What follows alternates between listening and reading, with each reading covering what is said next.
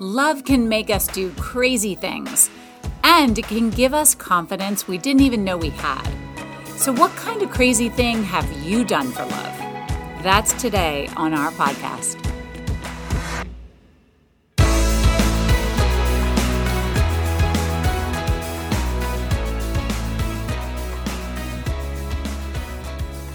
Hey everyone, it's Karen G from the Tower Hill Communications team. Thanks for tuning in to our weekly podcast.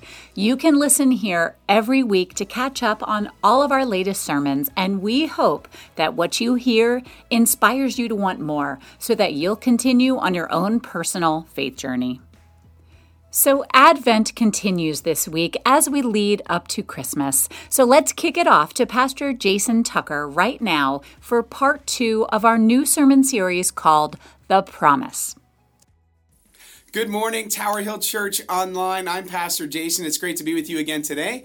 However, you're watching us, wherever you're watching us from, may you feel as welcome and connected as you are.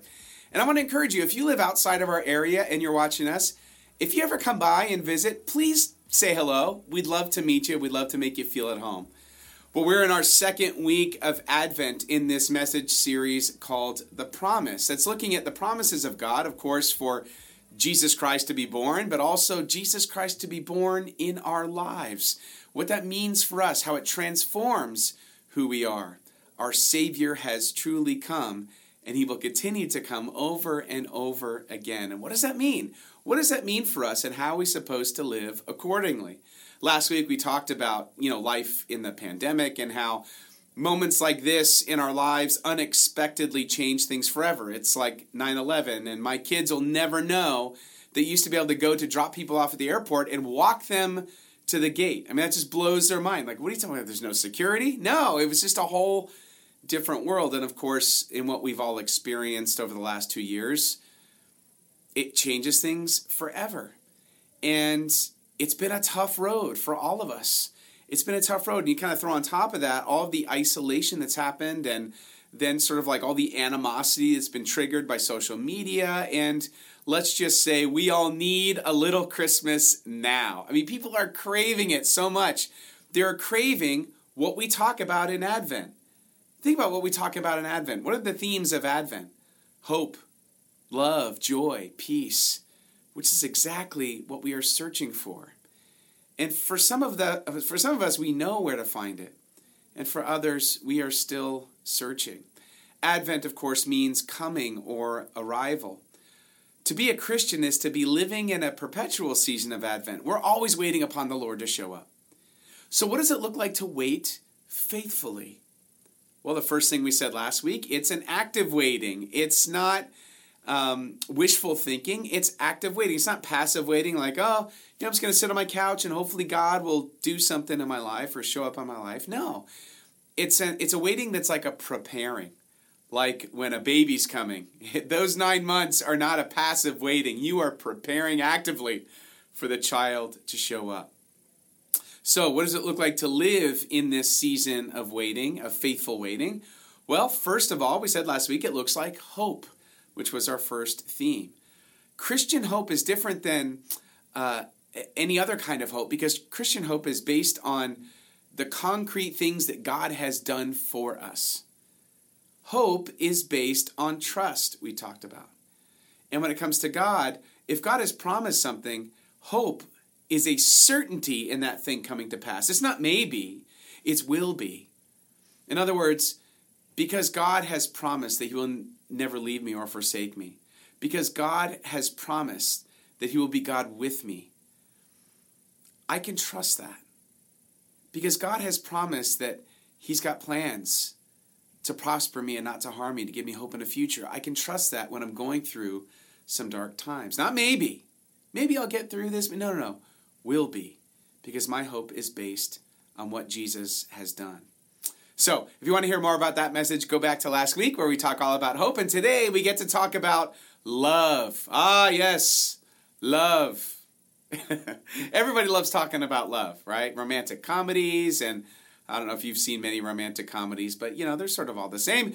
It's all about love and following your heart. And what does that mean? And listen, for a society that talks about love so much, I I think we don't really understand it. Or let's just say we're easily swept up in it, but we always don't know where it's going to carry us. Um, in fact, we do crazy things for love, don't we? Raise your hand if you have ever done a crazy thing for love. All right, now listen, you're if you're watching this at home by yourself, there is no reason not to admit in front of me. It's okay, we're friends.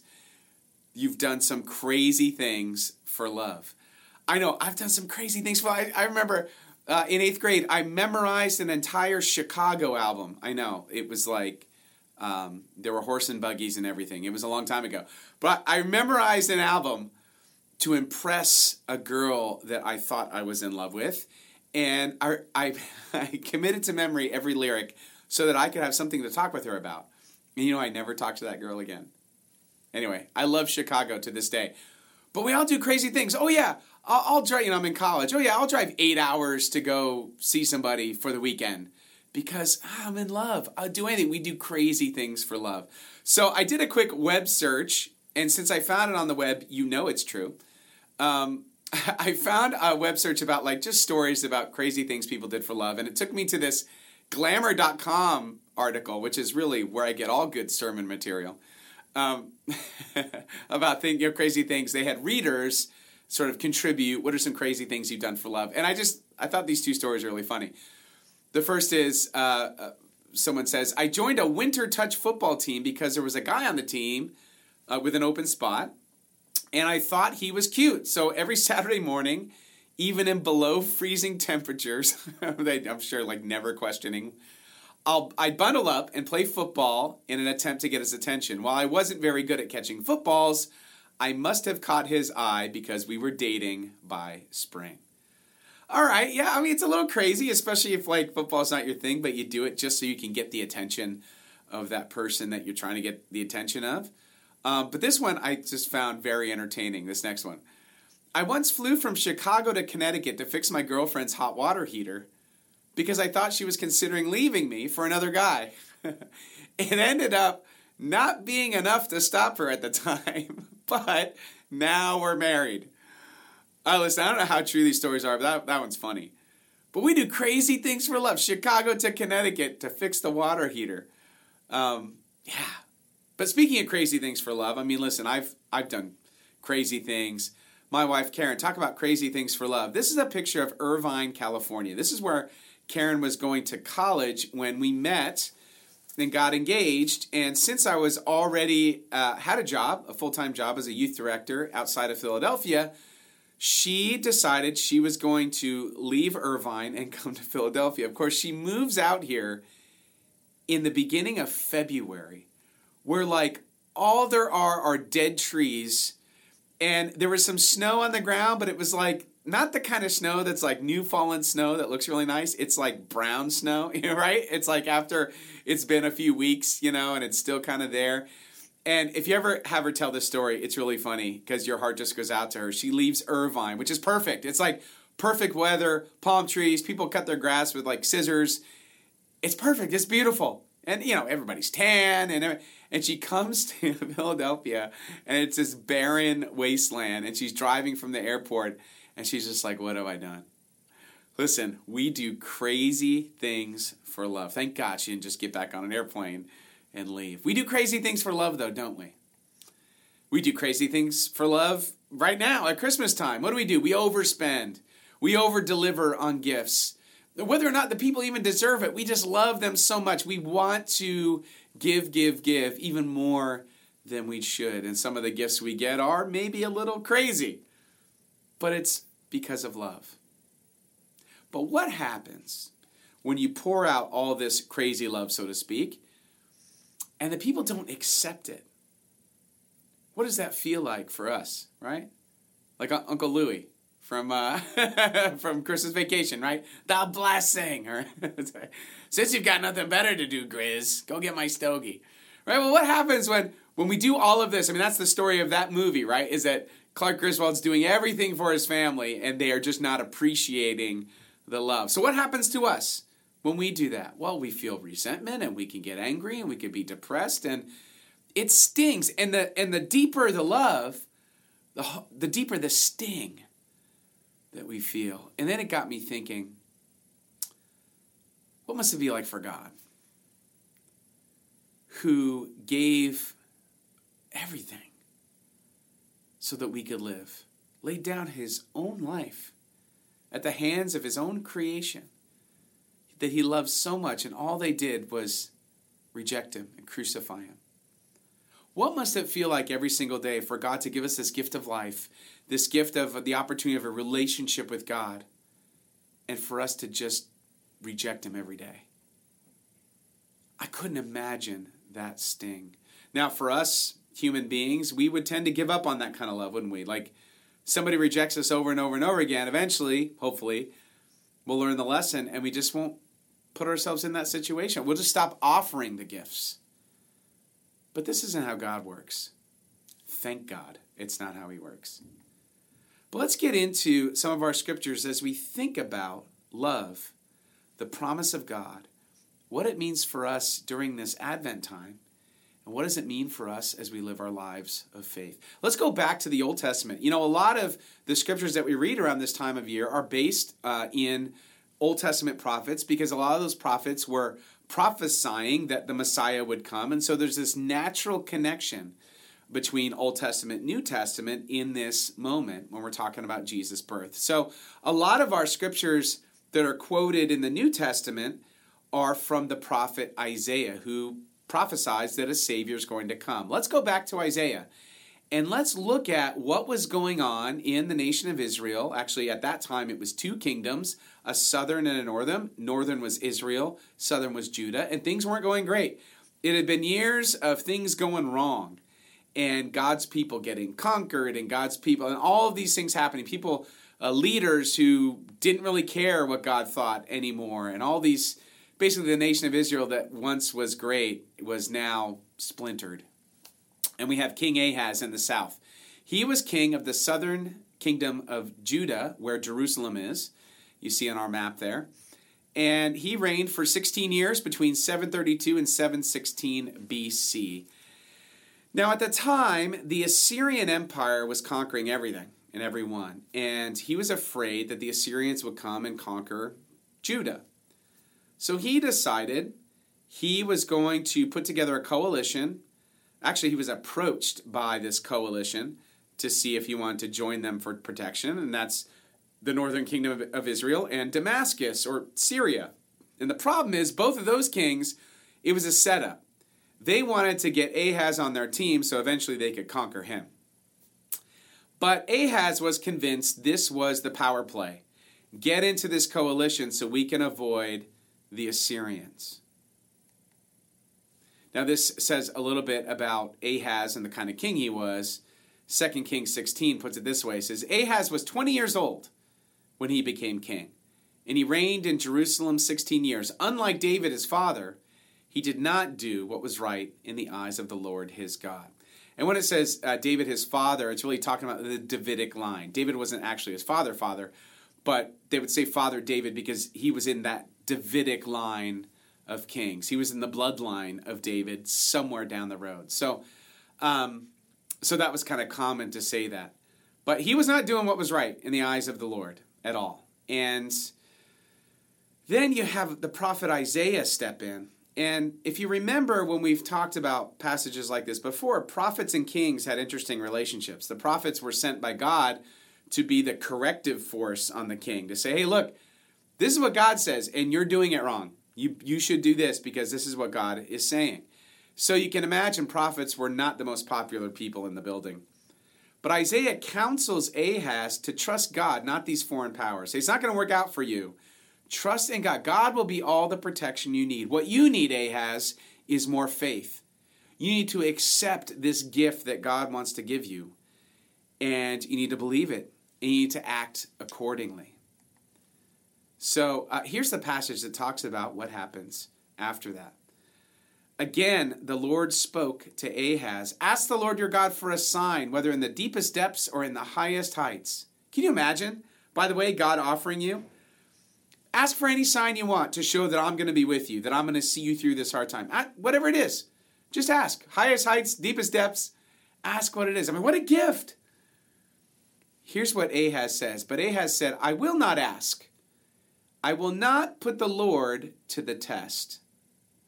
This is a funny verse here because at first glance it seems like, oh, well, he seems to really take the Lord seriously, but actually it was it was a sham. You see, it was really like false hum- humility. The truth is he doesn't want to hear what God has to say. He's already decided in his head he's going to do this coalition. And Isaiah comes along and says, "No, no, you trust God." Ahaz like, "I've already made up my mind." So so actually, it's sort of an insult where God says, you know, ask for a sign. And he says, no, no, no, I will not ask. I will not put the Lord to the test. You could tell um, by Isaiah's reaction after that. But what does God do? God gives the gift anyway. Okay, even though you are being foolish, you're rejecting the love that, that I'm offering, the gift of love that I'm offering I'm going to give it to you anyway. And this really speaks, I think, sometimes more to God's heart than just about anything else. That in the face of rejection, every step of the way, God still offers love. He still offers His love and truth, His gifts, His blessings. He still offers those things.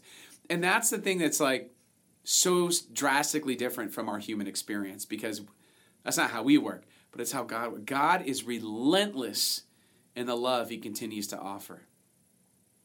Then Isaiah said, Hear now, you house of David, isn't that enough to try the patience of humans? Will you try the patience of my God also? So Isaiah, Isaiah sees through what Ahaz is saying. Therefore, the Lord himself will give you a sign. Now, okay, wait, you didn't ask for a sign? Well, guess what? He's going to give you one anyway. The virgin will conceive and give birth to a son and will call him Emmanuel. He'll be eating curds and honey when he knows enough to reject the wrong and choose the right. For before the boy knows enough to reject the wrong and choose the right, the land of the two kings you dread will be laid waste. So, even facing rejection, God still provides a way out. He still provides an answer. He still provides a sign that something's coming that's going to save my people, and it's going to be me. It's not going to be your really smart, brilliant plan to make this coalition. All that's going to be laid waste. I'm still going to save my people, whether you believe I am or not. Even facing rejection, God provides a way out.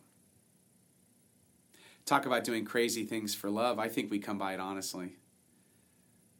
Because God does the craziest things for love. God loved us so much he decided to become one of us, to be rejected at our hands, crucified at our hands, and continue rejecting him as he continually offers us his gift of love. That's crazy. That's undeserved.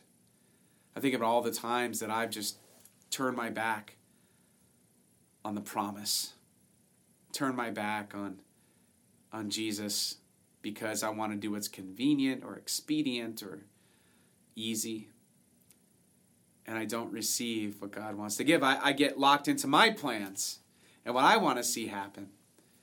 And I don't trust that all I need is to trust. Is God's going to be with me every step of the way. God does crazy things for love. And that's loving us without end. Now, what's interesting to me is so this prophecy about Jesus is the connecting point between Ahaz and the story of Jesus' birth in, in the New Testament. Isaiah 9 2 puts it this way The people walking in darkness have seen a great light. On those living in the land of deep darkness, a light has dawned. So it's this promise that Jesus is to come and he's going to bring light into the darkness, this darkness that we're all facing. And this is the same prophecy that's quoted in Matthew 4 16 um, later on. And so we see there's this connection between Ahaz and what's happening in Isaiah's time and what happens when Jesus is born. The idea of light and darkness is kind of like humanity's in a dark cave, and Jesus comes into the world and provides light. And for the first time, we see the cave. We see how dim the walls are. We see how dirty it is around us. We see how difficult and, and broken the cave really is. we start to get a sense that there's something more than this cave. And then Jesus calls us to live life outside the cave. Follow me. Jesus is also kind of the door to the great wide open of God's kingdom. And then this light of God's kingdom is a process that keeps growing and growing. It's exponential, the kingdom of God. Until one day, when Jesus comes again, all of us will live outside the cave and into God's glorious light. Light isn't just a small point that illuminates the cave anymore, it illuminates all reality itself. We live between these two advents. And what we learn is okay, well, so then what's the faithful way to live during this time? It has everything to do with the story of Ahaz and here the story of Joseph. I find it fascinating to compare these two because they're both connected by this prophecy. Here's Matthew chapter 1. This is how the birth of Jesus, the Messiah, came about. His mother Mary was pledged to be married to Joseph. But before they came together, she was found to be pregnant through the Holy Spirit. First of all, could you even get your head around that? Like, imagine being Joseph. Talk about not being sure what to trust in. I mean, my goodness, there were plenty of opportunities for this to go sideways. Because Joseph, her husband, was faithful to the law. This is so important. Faithful to the law, and yet did not want to expose her to public disgrace, he had in mind to divorce her quietly. What do we learn about this? We learn that Joseph is the absolute opposite of Ahaz. He, you know, Ahaz, who didn't do what was right in the eyes of the Lord, Joseph goes way the other way. Like he wants to so much do right, even in the face of this of, of this woman Mary, who's pregnant. I mean, my goodness, what would they tell you to do with that? It, it would be, well, you, you have every right to leave her and divorce her, and she would become, uh, you, you know, it would be a big public issue with her, and she would be publicly shamed for that. But he didn't want to do that to her. Why? Because he loved her. He wanted to just divorce her quietly. Joseph was a man of God's law. He was a man of God's heart and God's crazy love. But after he had considered this, an angel of the Lord appeared to him in a dream and said, Joseph, son of David, do not be afraid to take Mary home as your wife, because what is conceived in her is from the Holy Spirit. Notice Joseph, son of David. So, yes, Joseph also from the Davidic line. So now you have this contrast between Ahaz and Joseph quite explicitly. Both sons of David. She will give birth to a son, and you are to give him the name Jesus because he will save his people from their sins. All this took place to fulfill what the Lord had said through the prophet. Right? And, and here's the prophecy that we just read. The virgin will conceive and give birth to a son, and they will call him Emmanuel, which means God with us. When Joseph woke up, he did what the angel of the Lord had commanded him.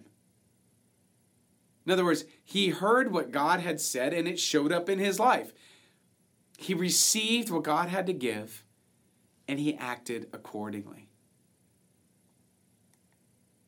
But he did not consummate their marriage until she gave birth to a son and he gave him the name Jesus. So he did what was asked of him.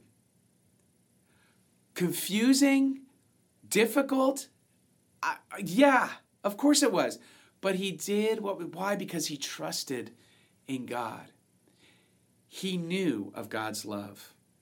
And he knew that if he trusted God, that love would show up in his life exactly as it was supposed to. So here you have Ahaz, son of David, who rejects the gift of God, who can't share it with anybody, who trusts in himself more than God's voice.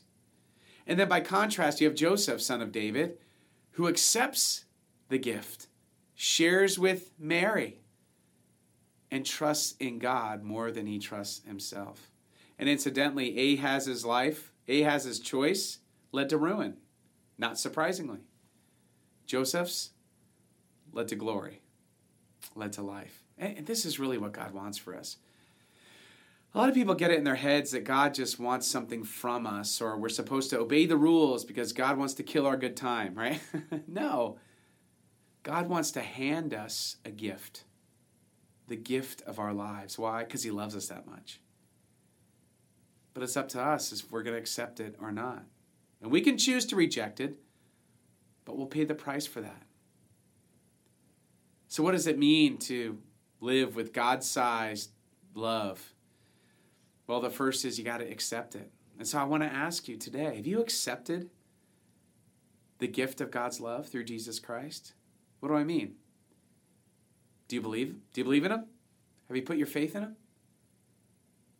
It starts with an open hand, accepting this gift that God wants to give you the promise of life forever with Him. But then the second part of living with God sized love is you have to experience it. You have to actually live it. It's got to show up in your life. Allow it to dictate the terms of how you live, like Joseph. Joseph didn't have all the answers.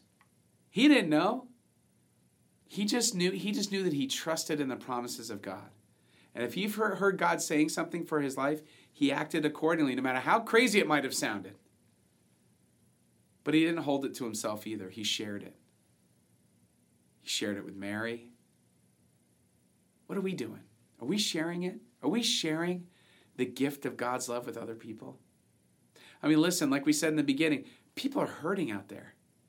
They are desperate to be loved. And what they don't realize is God is offering with open arms the gifts of His love constantly but people are continuing to reject it. We got to keep sharing it. We got to keep reminding the world where this love comes from. Listen, God does crazy things for love, and we should too. We should sacrifice whatever it takes to make sure that people know the love of God. Not in a in a over the top kind of crazy way that makes people discredit us, but in a faithful, open, consistent way that shows we're every bit trying to live into the love that we've been given. And when we do that, we don't just believe in the promise of God, we live the promise. Our Savior has come. He is hope, He is love, and He is with us.